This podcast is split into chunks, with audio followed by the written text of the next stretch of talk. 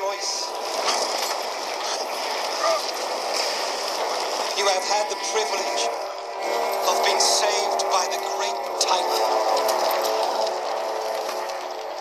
You may think this is suffering. No. It is salvation.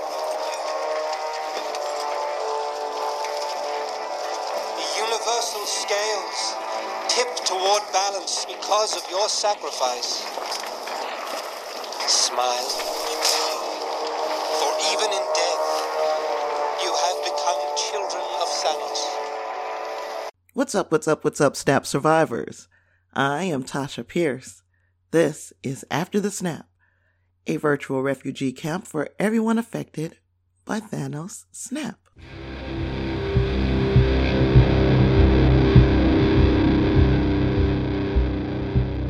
Dust laid before their feet.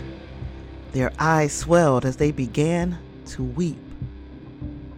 Half of all that once was became nothing but mere memories. Such destruction had not been seen in centuries. Anger festered from the depths within. They said to themselves, We must do whatever it takes to win. For the war of infinity has not yet been won. This anguish, this misery was all caused by one. One mad titan who thought he knew best. One soul who saw himself above all the rest. The only one who could save all life, no matter the cost, no matter the strife. So now the fallen must be avenged. A team will assemble to bring forth the end. Whatever it takes for a victory to claim. For we have all now entered the end game.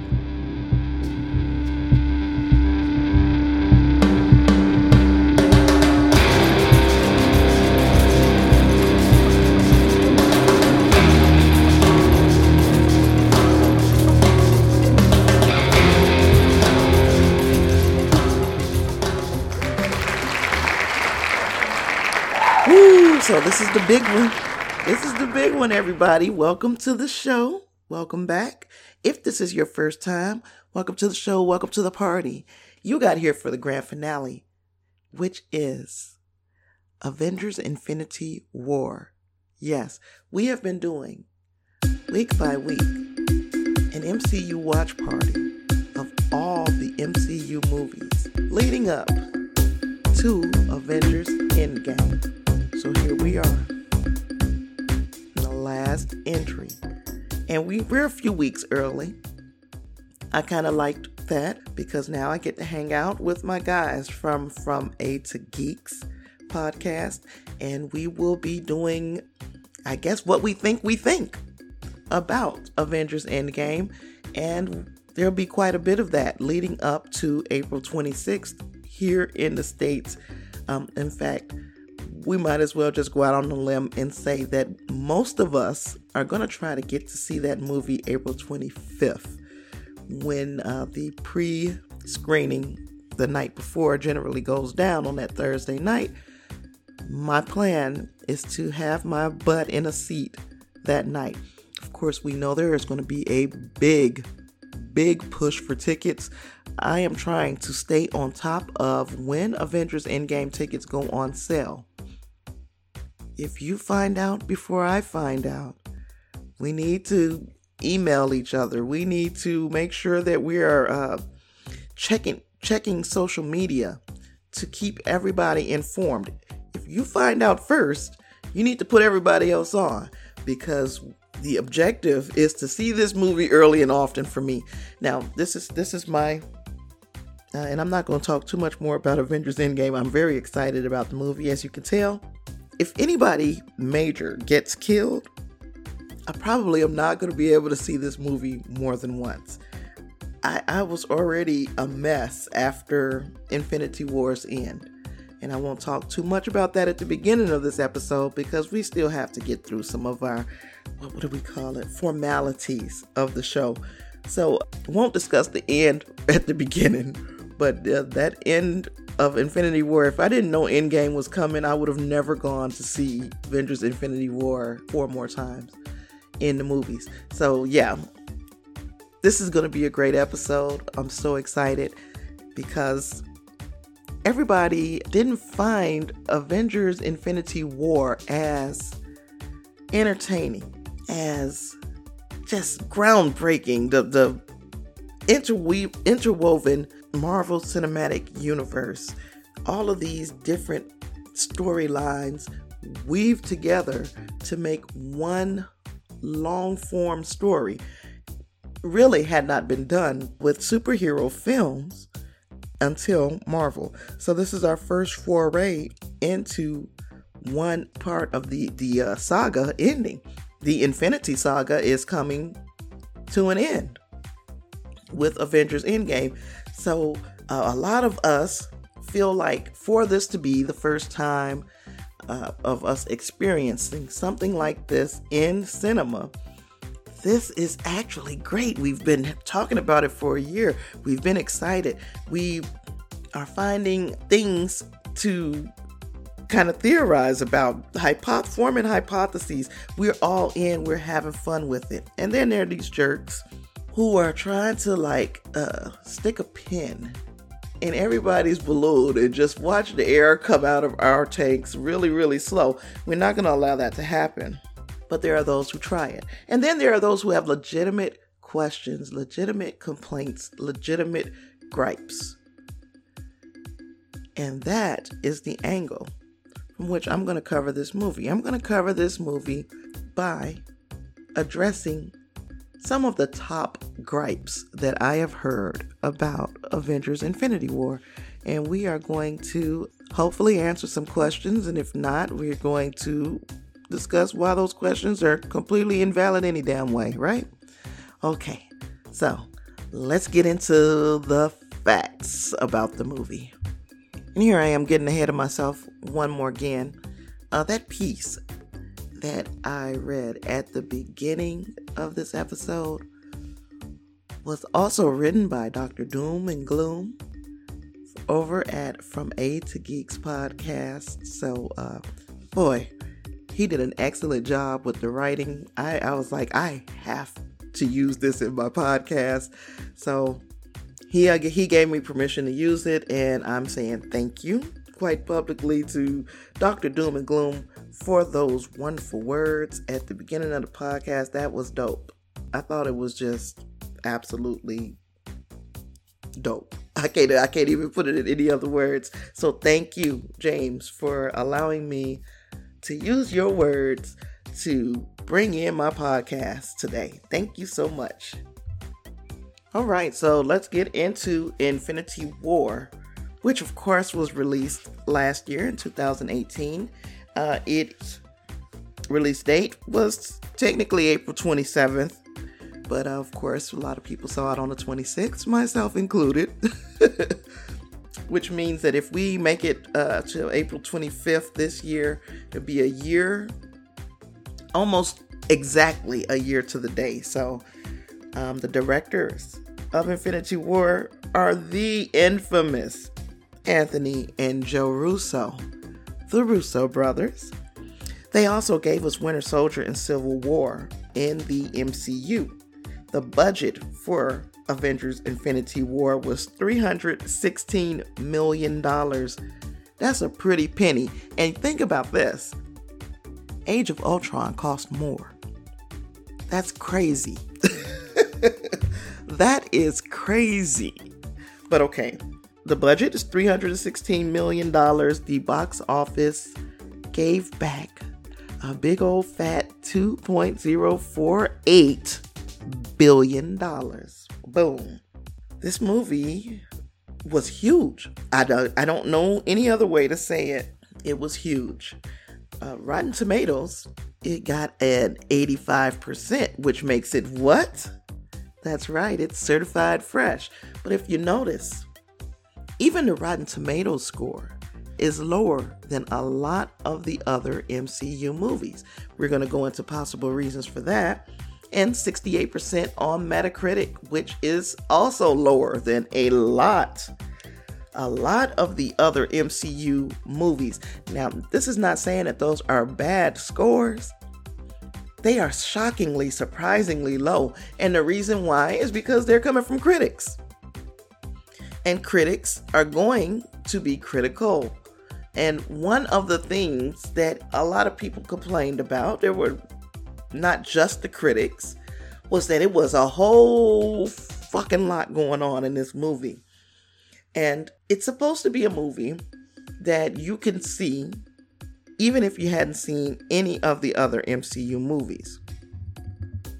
And I agree with that.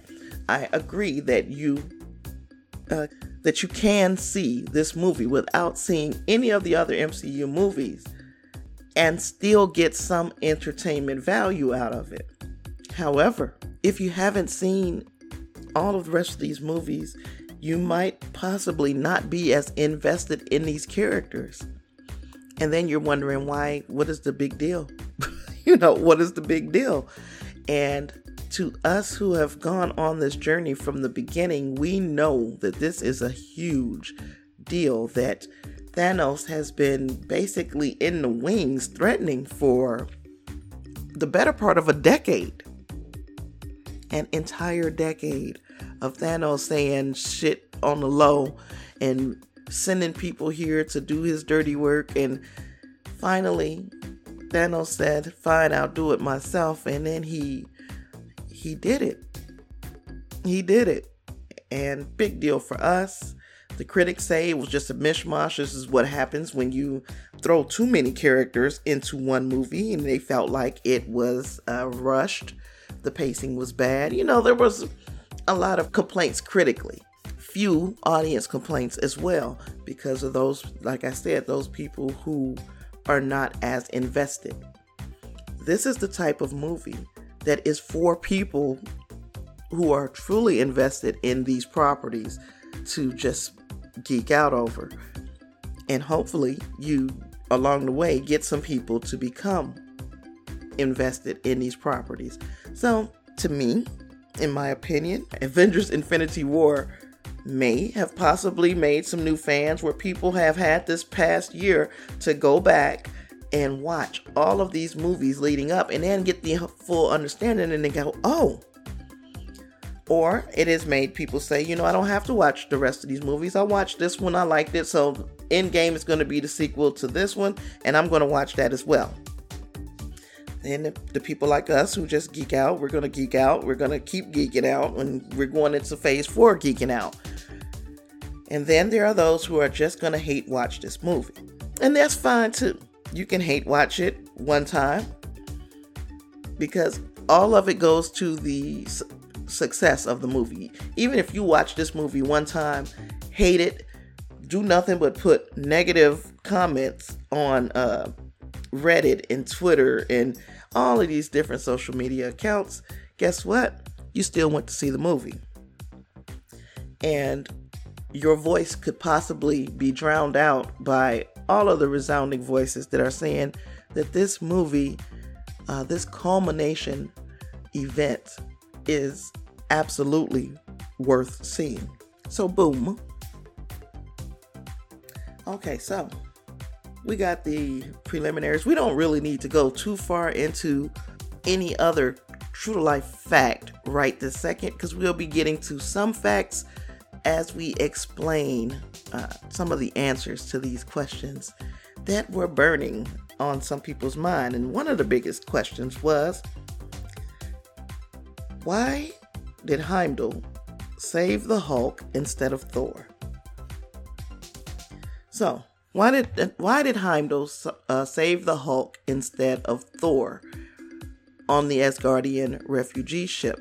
Heimdall, as we know, summoned the dark energy to flow through him one time, open the Bifrost, and send someone through.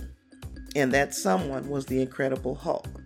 Basically, uh, and this is according to a great answer that I found on Screen Rant.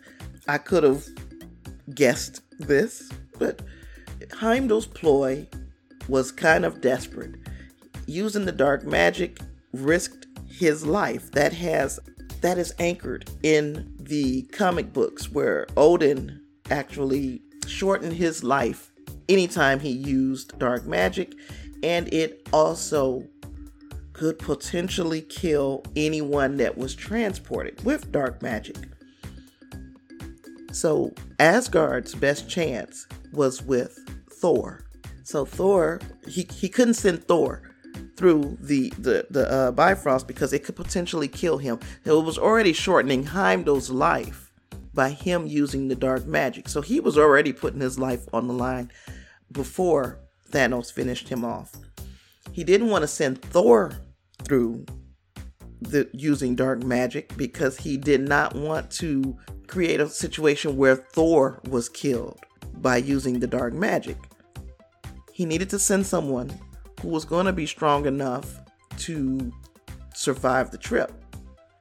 So, he sent the Hulk because the Hulk, of course, yes, the Hulk got his ass beat, and uh, he was the only one who had the strength to endure traveling through the Bifrost using dark magic Thus, Heimdall summoned, summoned the Bifrost and sent the Hulk to Earth in order to issue a warning.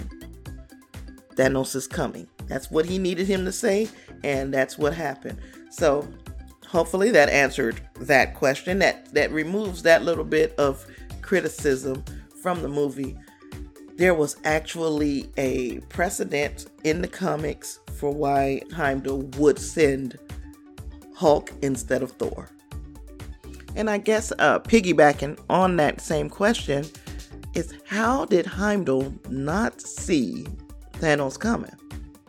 Heimdall is able to see everything. He can see the entirety of the nine realms. So how did Thanos in that big ass ship get past him? Well, a possible answer, and I'm not pr- proposing to know everything, but a possible answer is we can use as an example in oh, what movie was it? Thor: The Dark World. No, it was um, Thor, the original Thor movie, where magic was used to uh, make one of the realms invisible to Heimdall. He could not see. So you've got a very powerful sorcerer, Ebony Maw, on the ship with Thanos. And Thanos is very, very well uh, acquainted with Asgardian lore, he would definitely know that they have a seer on the ship, or at least within in the midst of Asgard. So if they are escaping, and if they have this seer on the ship, they want to knock him out in, initially. So he, I'm sure, instructed the Maw to use some type of spell to render the ship invisible. That makes sense it it's uh, fitting in things that we have seen in the MCU, so it's not like jumping out of a window just to come up with a theory. And it kind of saves Heimdall because God, God, so much got past that man. and I, I even I spoke about it before, but I mean, yeah, that is possibly, possibly why Heimdall was unable to see Thanos coming. And then by the time he was right on top of him, he saved the most vulnerable people from the ship. He started sending people away, possibly to uh, the other nine realms, and then you saw some of the uh, escape pods leaving the statesman. And yeah, there we have it. That's why Heimdall A didn't save Thor using the dark magic Bifrost and B could not see Thanos coming. So hopefully that explained those two. We can knock those off the list.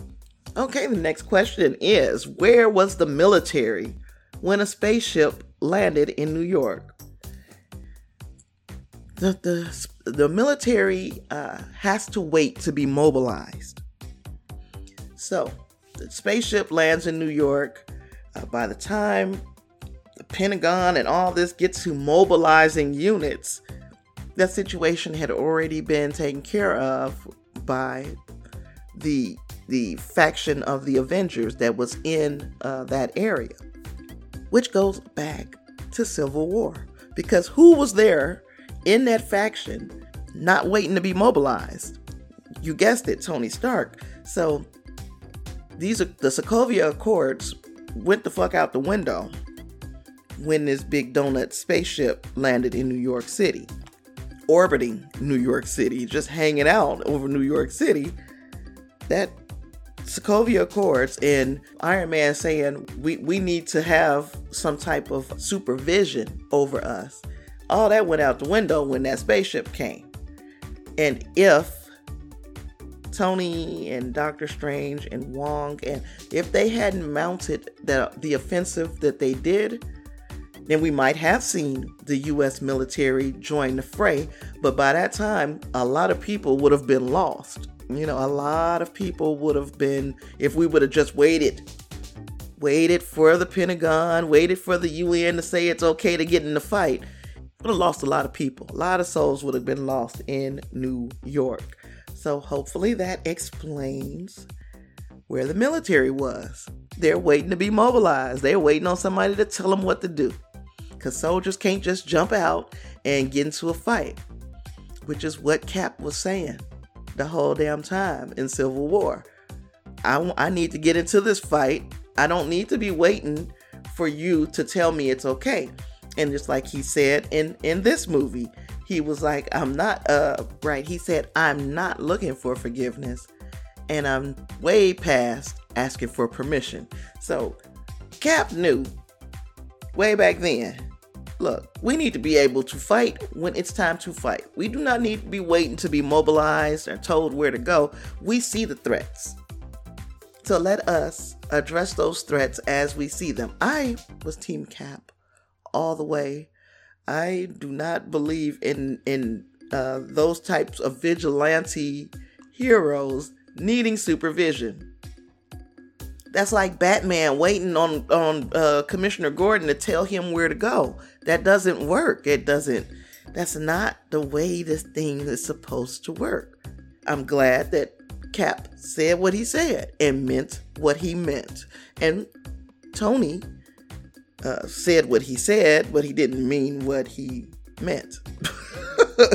because he definitely thought he wanted to be supervised, thought he needed oversight, but big ass donut ship hovering over New York. Talking about ending the world, Tony did not wait for no Sokovia Accords. Our next question is why did Strange allow Tony to take him to Titan?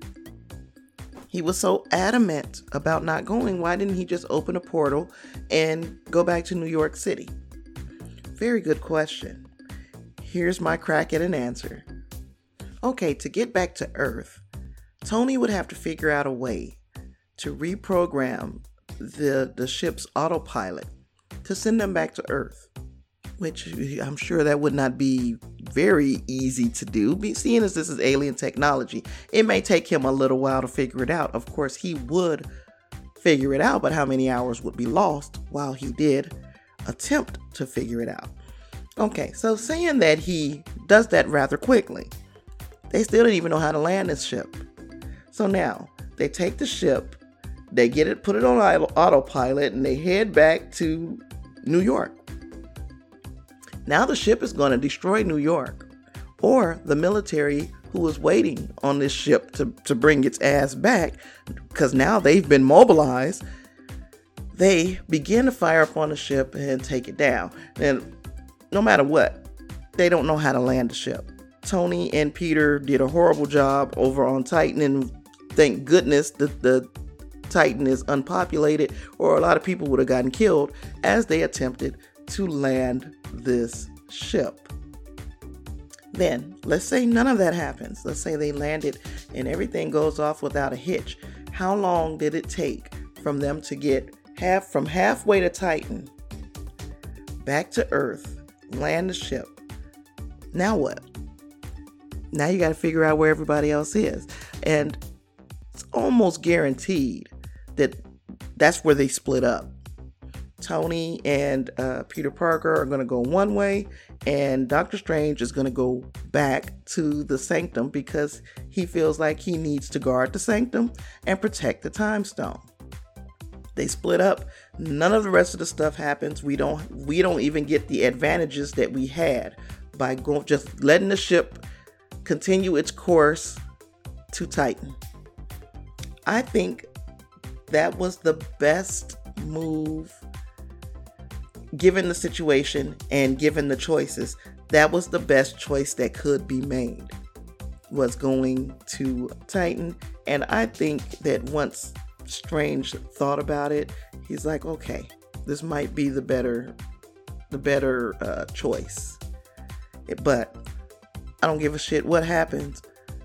If something, if it comes between this time stone and you and the kid, you know I'm to protect the time stone. So long as he he made that quite clear, um, he was along for the ride. And I think, in hindsight, that that was probably the best move to make was to go and take their ass on the Titan. Okay, the next question is why didn't Doctor Strange know where Vision was? So he was able to find Tony Stark wherever he was. Why was he not able to locate vision because vision is artificial. That is why Doctor Strange could not locate vision. He's an artificial being. He's not looking for a soul or, uh, you know, brain waves or anything like that. A vision doesn't have those things for him to be able to latch upon. And I am assuming that this is why he could not find Vision the same way that he found Tony. And besides that, in my personal opinion, I don't think you want two of the Infinity Stones together. So I don't think you want Doctor Strange to go find Vision, even though he thought that's what he wanted because he was like, who would know where Vision was? And uh, Tony told him Steve might. But at the end of it all, I wouldn't want Strange to find Vision because now you got both stones in one place, making it very easy to to capture to, to capture two stones at once, basically. And, and that wouldn't make that wouldn't make a lot of sense. Doesn't make a lot of tactical sense to have both assets that you control in one place uh, when somebody is coming trying to get them. The best thing is to separate them and to keep them separate. So, hopefully, that answered that question. Let's move on to the next question. Why were the Black Order so weak? Why were they so weak in this movie when in the comics uh, they were overpowered? Well, you know what I'm about to say, right? Because that's the comics and this is a movie? Right, because the director himself, one of the directors anyway, um, let me make sure I'm quoting the correct one Joe Russo. So, Joe Russo explains uh, why the movie version of the Black Order ended up not being just weaker, but possessed entirely different powers. The Black Order, in particular, we worked hard to adjust them to the Marvel Cinematic Universe in the Hickman run in the comics, I thought the characters were too powerful, and nobody wants the sub villain to outshine the villain. So we adjusted their power sets so that they lined up in a way that was more interesting with our heroes, which is why Maw is a wizard. He can control things on a molecular level. So what he's saying is that they changed them so that they would match up better with our existing heroes and not outshine Thanos. So uh, we had Ebony Maw matching up with Doctor Strange. We had Cull Obsidian uh, battling the Hulk. We had Proxima Midnight and Corvus Glaive. You know, they fought several different people. And uh, they did keep Proxima Midnight and Corvus Glaive together because of their romantic history in the comics. They were married in the comics, so because of how upset Proxima Midnight was was about Corvus Glaive and his injuries and why she took off from the fight once he got injured. I think that was like them showing that they had a a deeper relationship than just being just children of Thanos. They are also romantically attached. So,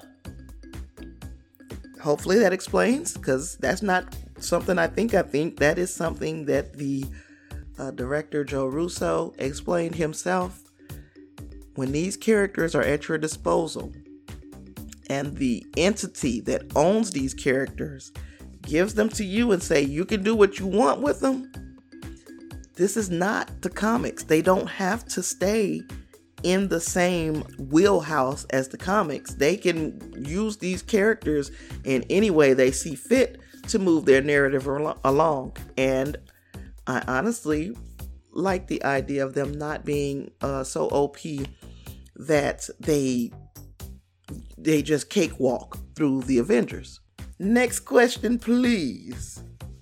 Why is the story different than in the comics? What did I just say? This ain't the comics. This is the movies. Marvel Cinematic Universe. Cinematic. Cinematic Universe. Next question.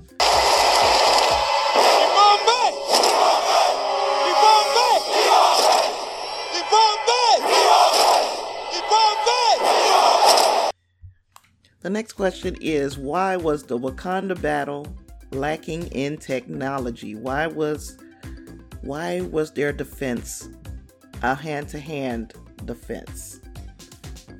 Well, that's a hell of a question because we know from Black Panther that they have these freaking rhinos that would have just ran the fuck over these space dogs, right?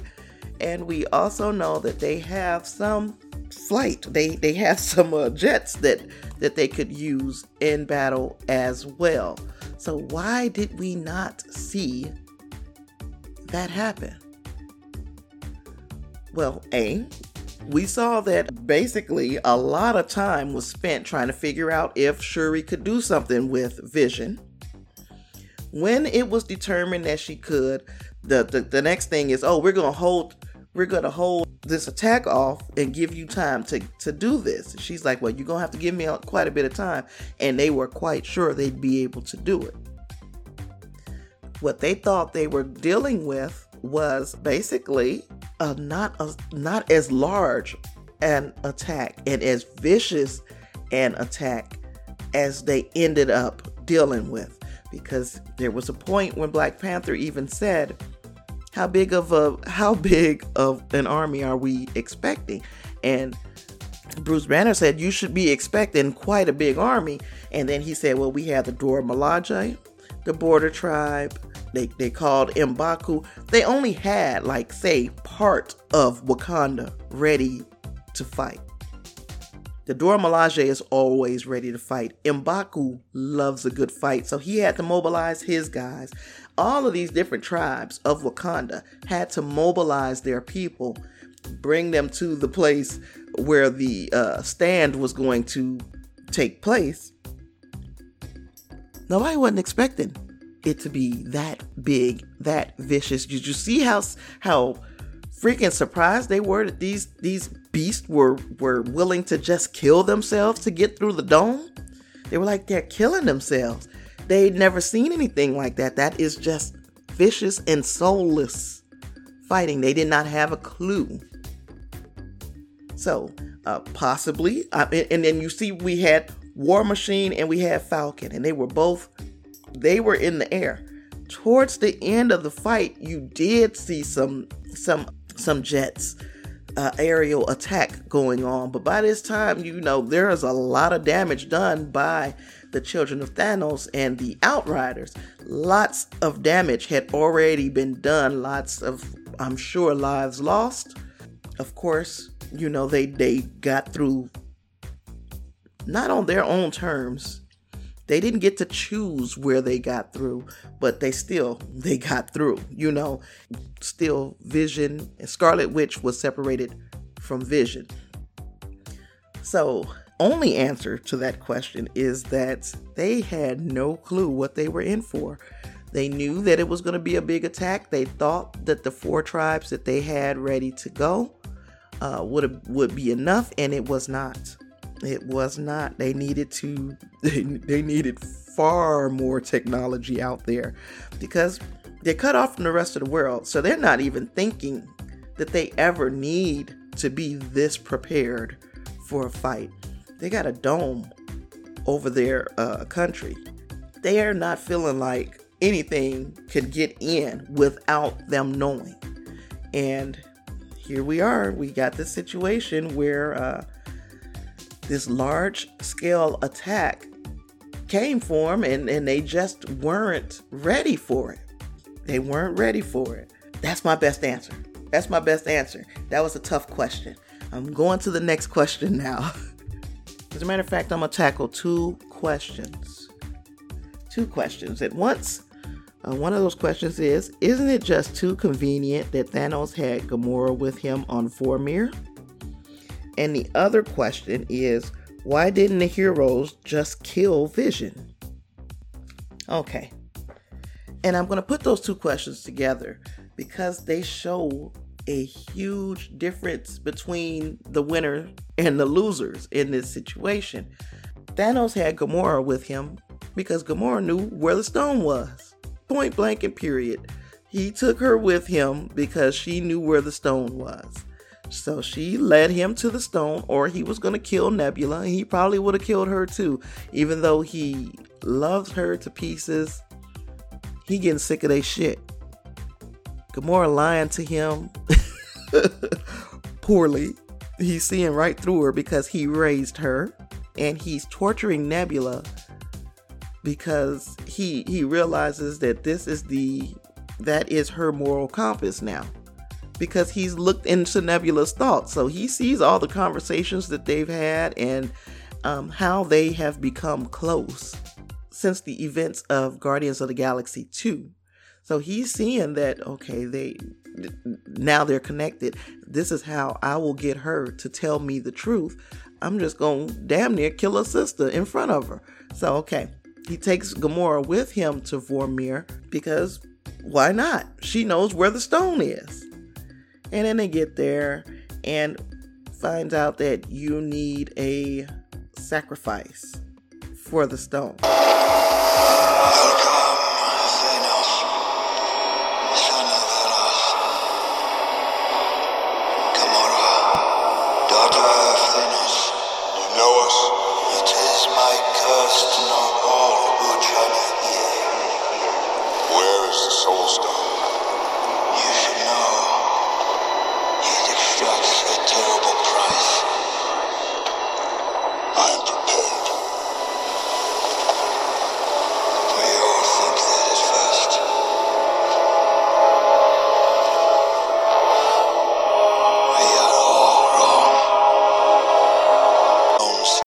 Got to sacrifice somebody you love.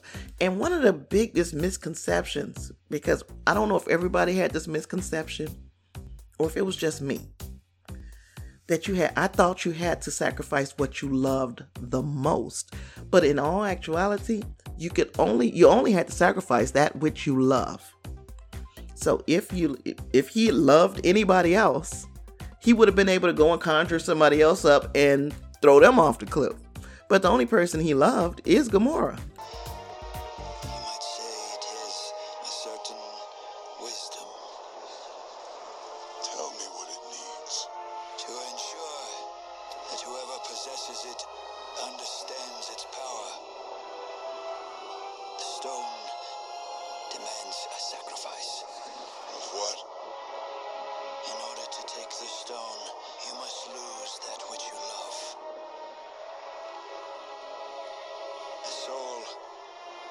for a soul.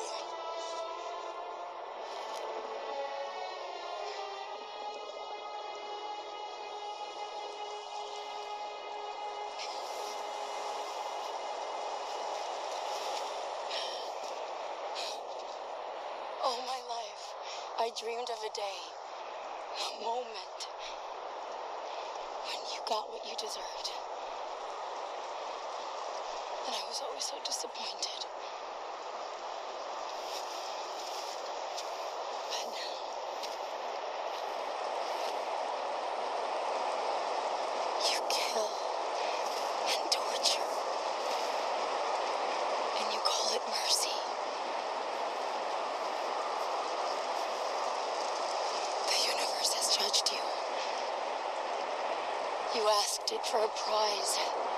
And it told you no. You failed. And do you want to know why? Because you love nothing. No one.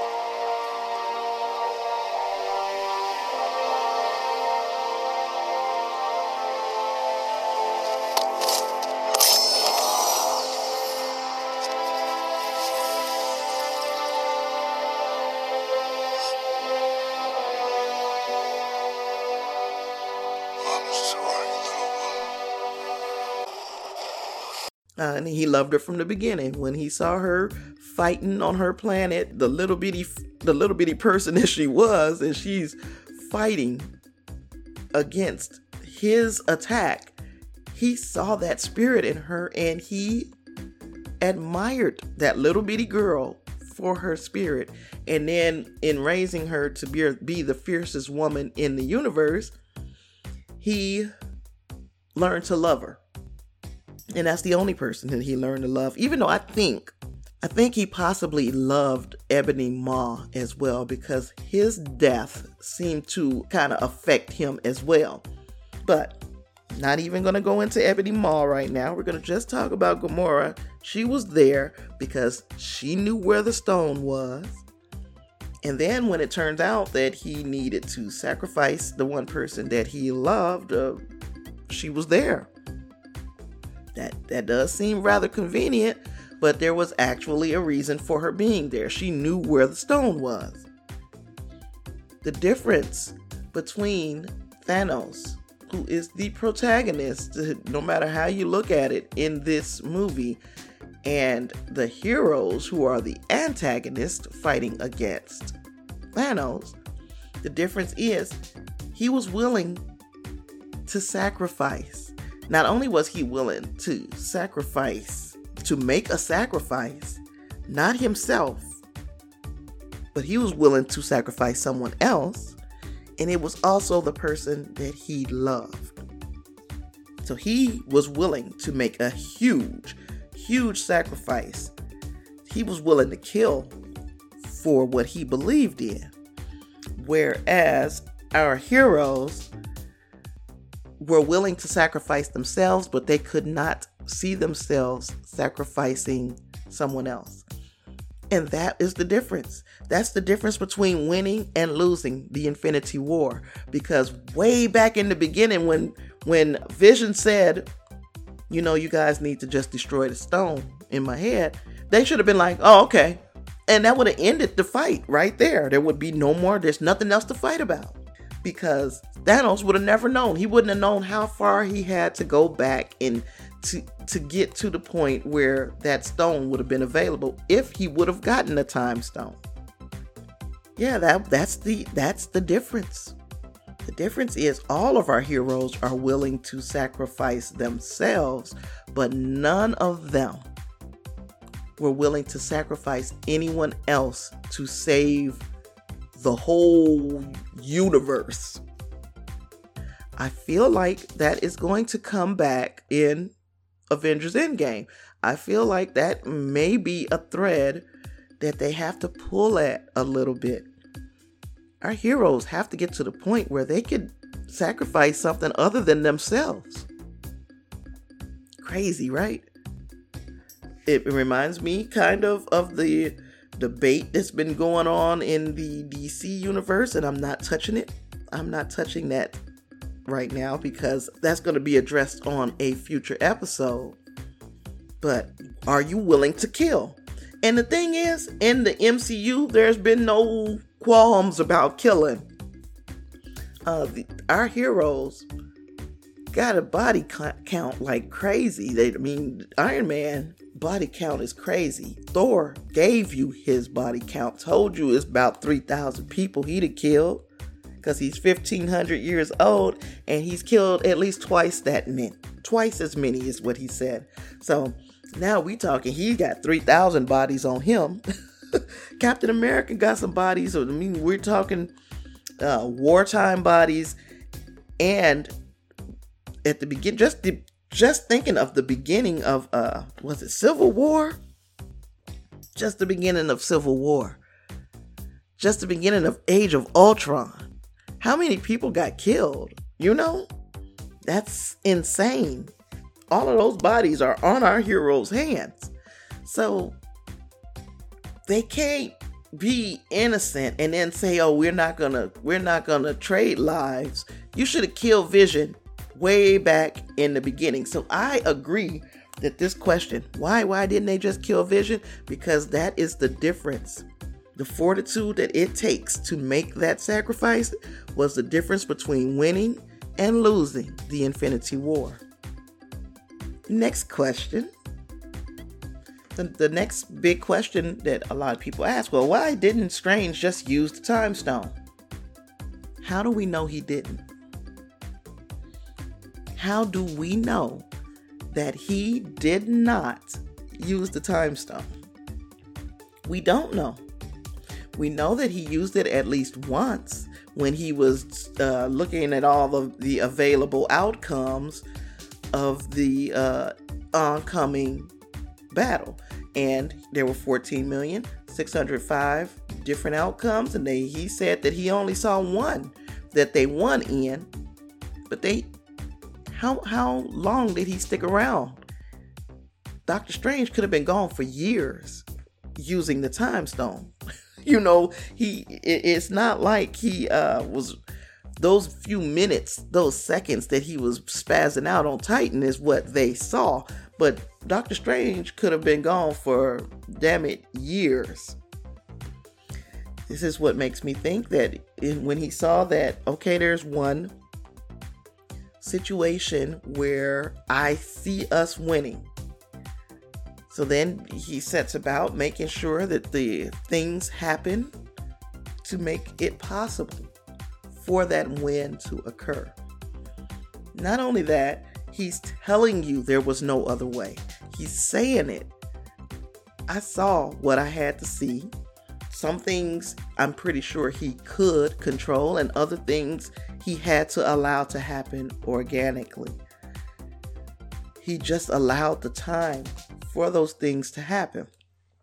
For instance, if you already know there was no other way, you have to give up this stone.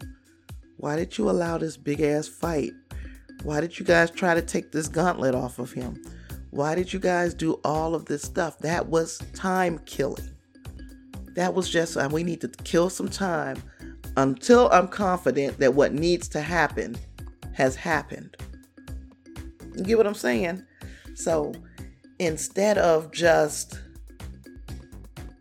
getting the, the gauntlet off of his hand and then him going full Incredible Hulk and getting the mug back, instead of because none of them wield it, there's none of them there that could wield that gauntlet, it would destroy them. Nobody could wield the gauntlet because it's got too many stones in it. Thanos would have still ended up getting the gauntlet back, and he would have still ended up getting the time stone. All those things would have still inevitably happened. Doctor Strange allowed this whole fight to go down as a diversion. For what? I'm sure we'll learn. I'm thinking part of it was so that Scott Lang can get trapped in the quantum realm, which is what we saw happen in Ant Man and the Wasp.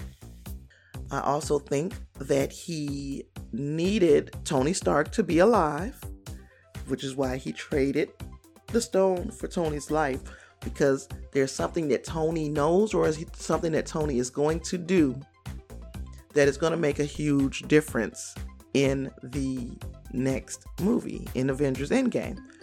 Also, I think part it could be part Tony has the knowledge that he could make Thanos bleed. So if my the theory that I'm going with is that Thanos is going to Thanos is dead. That's my theory. Thanos is dead. He went to Titan. He he won. He won. He went to Titan. He watched the sun uh, shine on a grateful quote unquote grateful universe. He won.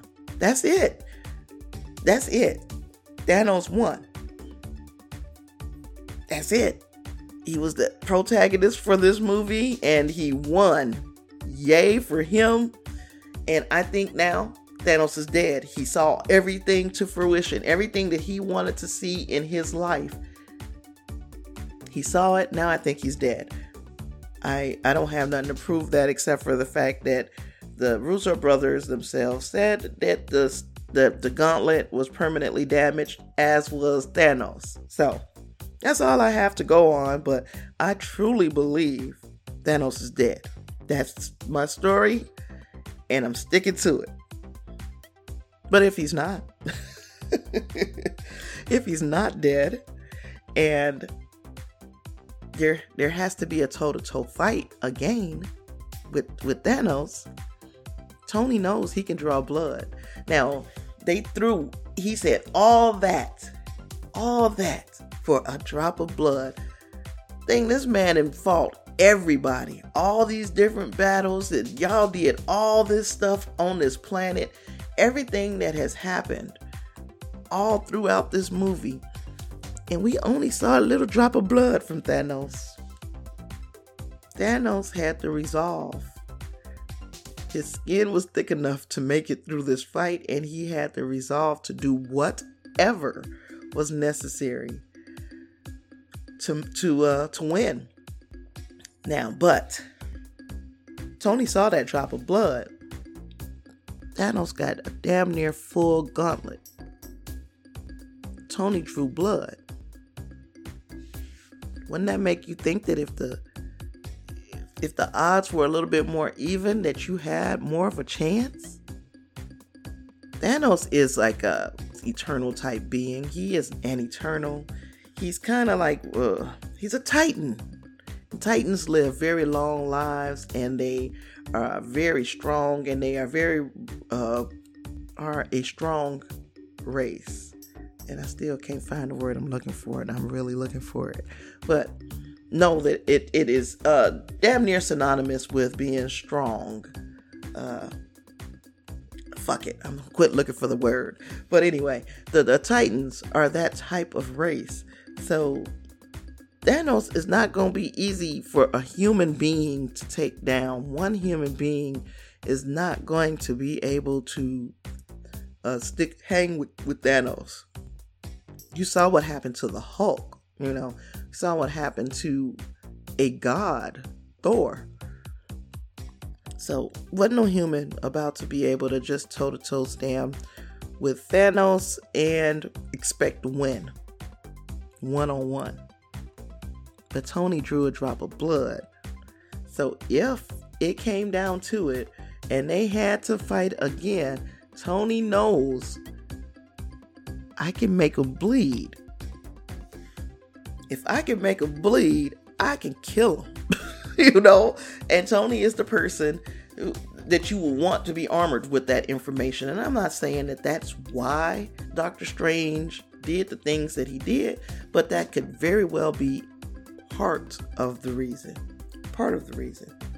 Got one more question, I think. I have, I spent a lot of time on that question, I think. Last question. Fucking Star Lord. Why did Star Lord attack Thanos when they almost had the gauntlet off? Fucking Star Lord.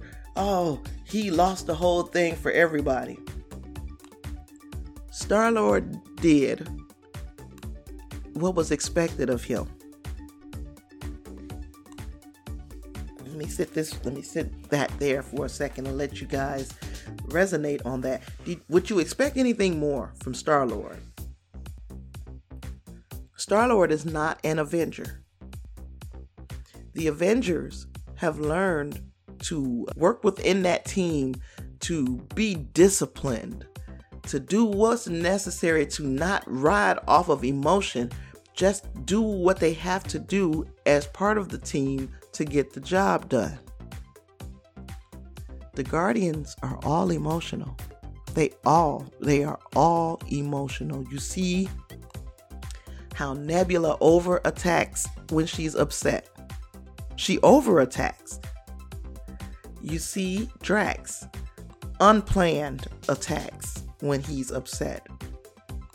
He doesn't think, he just attacks. There no there's nothing planned about his uh battle strategy. He doesn't have a battle strategy. In fact, the only person who can kind of it seems like can kind of keep their head when they're angry is Gamora and she's gone. She was the uh, the compass that kept everybody straight. Mantis, her her power, she's she is a powerful being. Her power set is absorbing other people's emotions. Everything about the Guardians, with the exception of Gamora, everything about them is just emotional emotional dribble. Maybe Groot is not as emotional as the rest of the team all of their actions have been predicated on how they feel, what type of emotion they're in at that moment, and to expect Star Lord, a human in that group, to do anything less than what he did, that's that's expecting too much from him. He is a human who has not been taught how to control his human emotions. He's he's been unchecked for his whole life pretty much as far as the emotions are concerned. So when he goes into an emotional tirade, he really goes into one. And that's what happened in Infinity War when he found out Gamora was dead. It was no longer his plan. His plan went the fuck out the window. Now he's working off of pure emotion. This is what we've seen. We've seen examples of him doing it in both Guardians of the Galaxy movies. Why are we surprised? Shouldn't even be surprised. What I'm so, more surprised about is that if this was something that should not have been happening, why didn't Doctor Strange stop it? That's your question. Why did Doctor Strange allow that attack to go down? He could have sent the cloak of levitation to kind of wrap Quill up. He didn't even have to do it himself. So, why did he allow that to go down? Because that's something that had to happen. That was part of whatever his plan is. Whatever it is, that was part of it. You can't even be upset at Quill for being Quill. That's what he does. You know, Tony can be upset and uh, Spider Man can be upset because they have no clue who Tony is. I mean, I'm sorry, who's who uh, Peter Quill is. But we know we've been able to be an audience to his behavior. So what the hell we upset about? We know that this he was when when we saw him come into the show. Did you think he was gonna be a hero all of a sudden? I mean, he is a hero.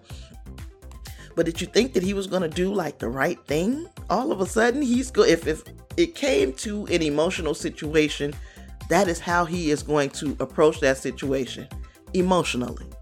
We know that.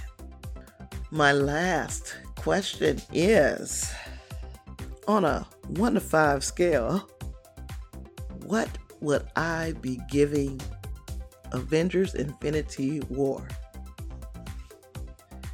And my answer is a 4.99. And hear me out. Remember, we talked at the beginning of the episode, towards the beginning of the episode, about if a person walked into this movie and was not 100% up on uh, the goings on in the MCU, how they could possibly get a little lost. Things get a little muddled for them. They might not get the same enjoyment that we got out of that movie. That is why I took the point zero zero one away from Avengers Infinity War because technically it's not a complete movie. So like uh, the Black Panther movie is a complete movie. Thor is a complete movie. Iron Man complete movie. Those movies are complete because they're they're giving you an origin.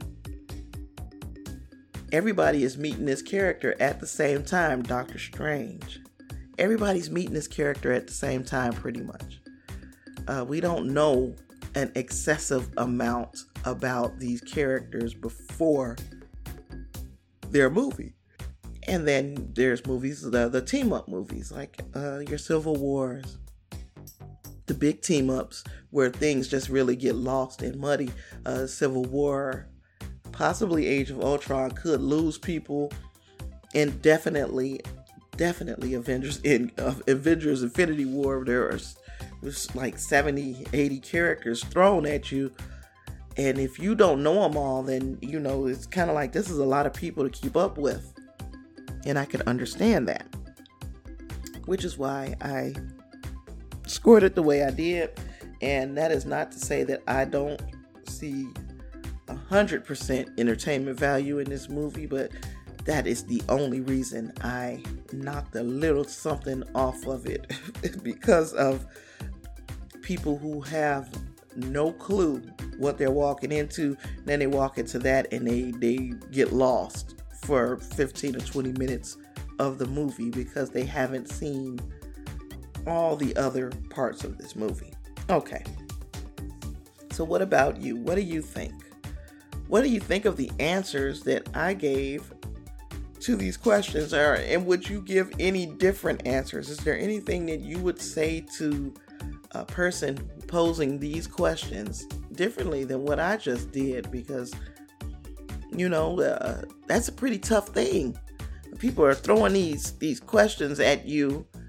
You haven't had time to prepare an answer. Sometimes, you know, you you have an answer formulated, you have a thought formulated, but the preparation it doesn't come out the way you want.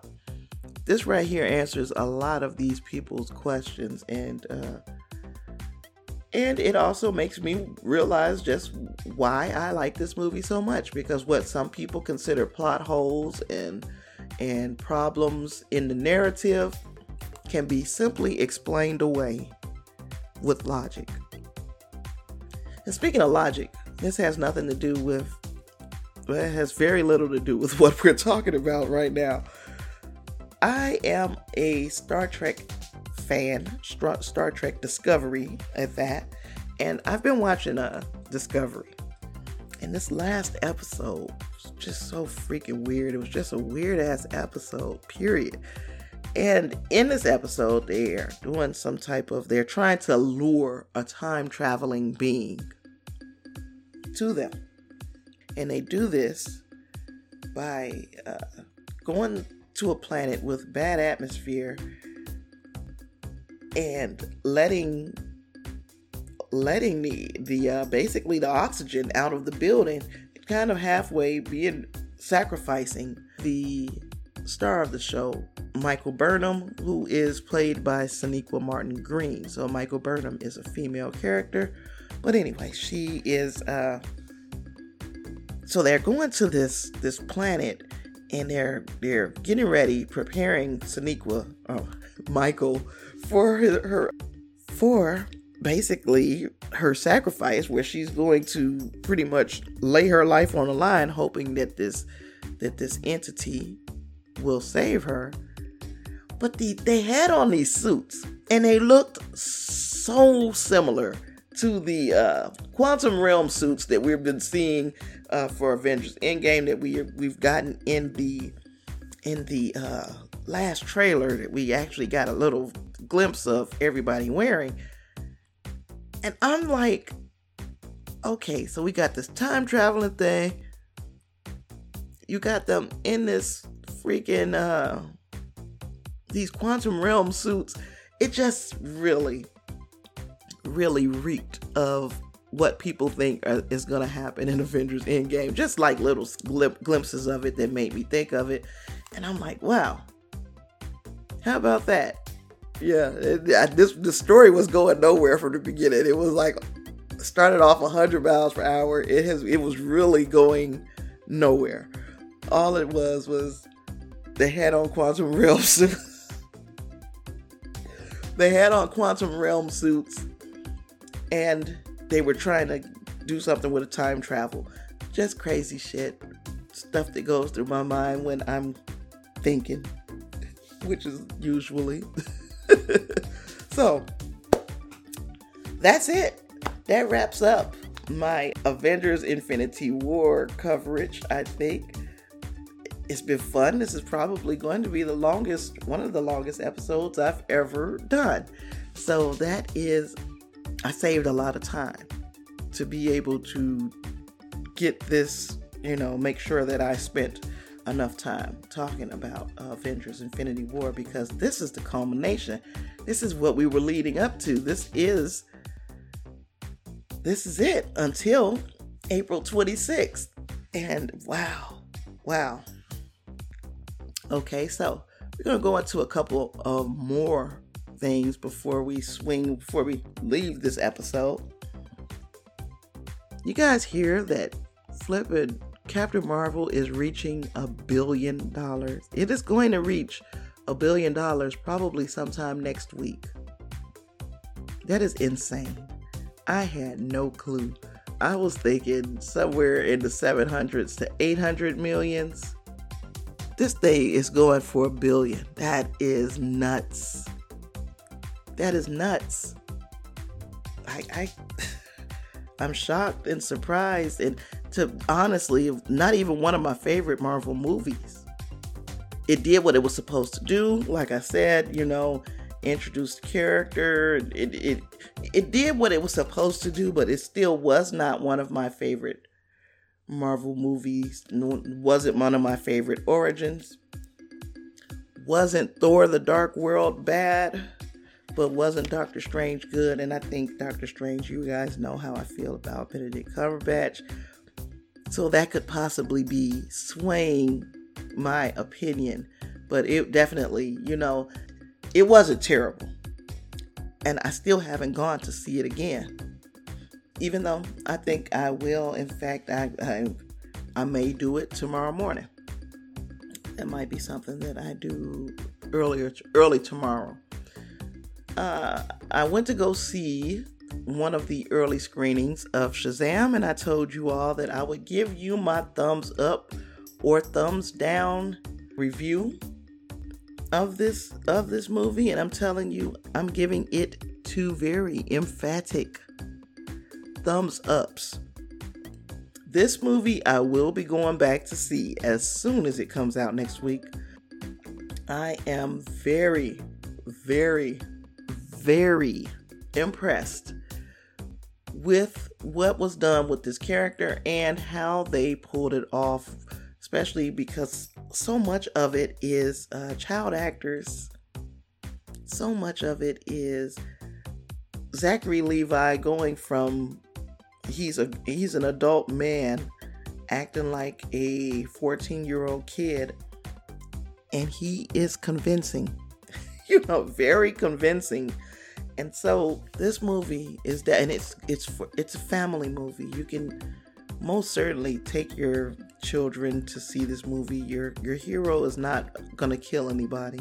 Boy, it was just a good movie. The the villain is really villainous. You know, uh, Mark Strong did a great job playing uh, Thaddeus Sivana and bringing out the motivations between why he how he turned into the type of person that he is. As they did with billy batson they they definitely gave us enough of billy's backstory to know why he moves the way that he moves throughout the world what what type why he's the the uh the kid that he is at 14 years old. I think this movie is definitely and and, and i'm not to venture and try to guess how many dollars it'll make because you see how well i did with uh, captain marvel but i am to say that this movie has a lot of heart and an absolute abundance of character in in this movie and uh, it's very entertaining it's good it's very funny it's emotionally it's gonna take you make you run the gamut and I'm not to say anything else about it. Two emphatic thumbs up. Definitely will not be a waste of your time, energy, and money going to see this movie. I also went to go see Us this past week, and you know, it is being touted as this huge horror movie, and I'm not getting horror from it. But I'm not saying it's a bad movie movie has messages, and there are a lot of people who are are not uh, finding these messages or not the messages are not standing out to them, and I'm like, wow, because it just screamed message when it was showing, you know. But you know, everybody is not uh, the same. Everybody's not gonna pick up on the same things when they're watching a movie. I'm saying that this is a decent movie, but it is not a horror movie. It should be maybe a suspense thriller, psychological thriller, something like that. Social thriller. Unless people are finding it so scary because of the social commentary that it makes. Yeah, that social commentary, when they're holding a mirror up to yourself, it can be pretty scary. So, those are a couple of movies. Um, what's this? Doctor? I mean, uh, Shazam will be out next week, Friday, here in the States. Us is still playing and made a shit ton of money its first week. I think something like 70 something million dollars, which is pretty damn good for a quote unquote horror film. So uh, that movie is doing very well. We still have Hellboy coming out, and I don't know if I'm going to see that one. Um, let me know what you guys think. Is that something that you guys are going to see? if you do go to see it, you're going to write a quick review. Uh, let me know whether it's a thumbs up, thumbs down, or whether it's something I need to go see. Let me know by catching up to me on any of the social medias, and all of those will be in the show notes, description box, whatever you want to call it this week. I've also got some feedback from a new listener named Louise. So thank you very much, Louise. She she offered some feedback for the uh, Black Panther episode, and I'll just read her email. Well, so basically, she was recommended by Dr. Doom and Gloom to listen to the Black Panther episode of the podcast, and Dr. Doom and Gloom, of course, is one of our friends over at uh, From A to Geeks. So they continuously look out for me and send good listeners my way. But she said, I now heard what Dr. Doom and Gloom heard in your sensitive, emotional, and insightful podcast. I loved Black Panther, but now I respect it. Thank you and God bless. And thank you, Louise, because you will not know how that made my day. absolutely laid, made absolutely made my day. So thank you, and uh, hopefully, hopefully, you know you you enjoy this episode as well of uh, after the snap. Last but not least, we know that we need to prepare our minds for what's coming, and that is Endgame. And we know that it could possibly be a very, very emotional and sad ride. And I'm preparing my mind for all of that. uh, I'm hoping that it's not as sad as I think it's going to be. You know, let's, let's, let's just hope. One can only hope. It's time to avenge the fallen. Avenge the fallen. And uh, again, I've got all of my social medias down below if you want to reach me, catch up to me, and make my day the way Louise did uh, with her wonderful, wonderful commentary and feedback. You can also rate and review the show on any of your favorite podcast apps or iTunes or any of your favorite podcast apps. However, you listen to podcasts, you can rate the show there. You can also send me an email at afterthesnap at gmail.com. That'll make me happy too. If you'd like to support the show financially, you can do so at patreon.com slash after the snap. We have different tiers, different levels of patronage, and they start at a dollar a month, go all the way up to 20 bucks a month. Or you can just continue to listen to me, be a faithful listener, and that is is, is uh, support enough. If you would like to financially support the show but don't want to commit to monthly monthly contributions, you can do so at after this.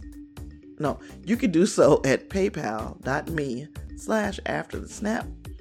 And that is where you could just give me a one time donation.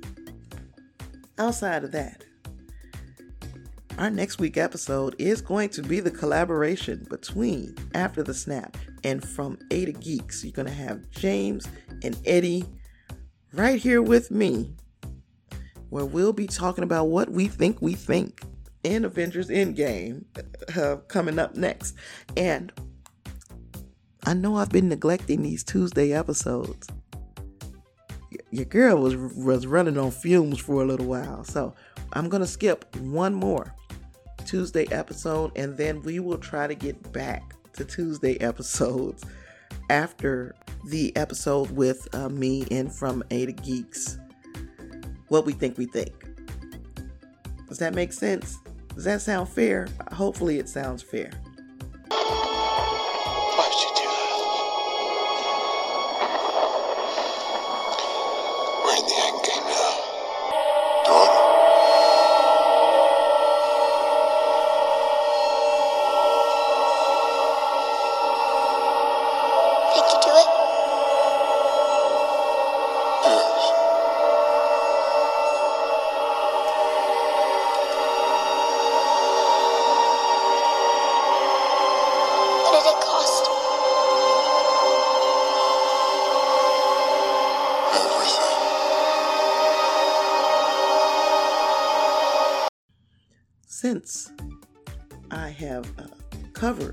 Everything that I was going to cover for Avengers Endgame and I've got nothing else, I will catch all of you on the flip.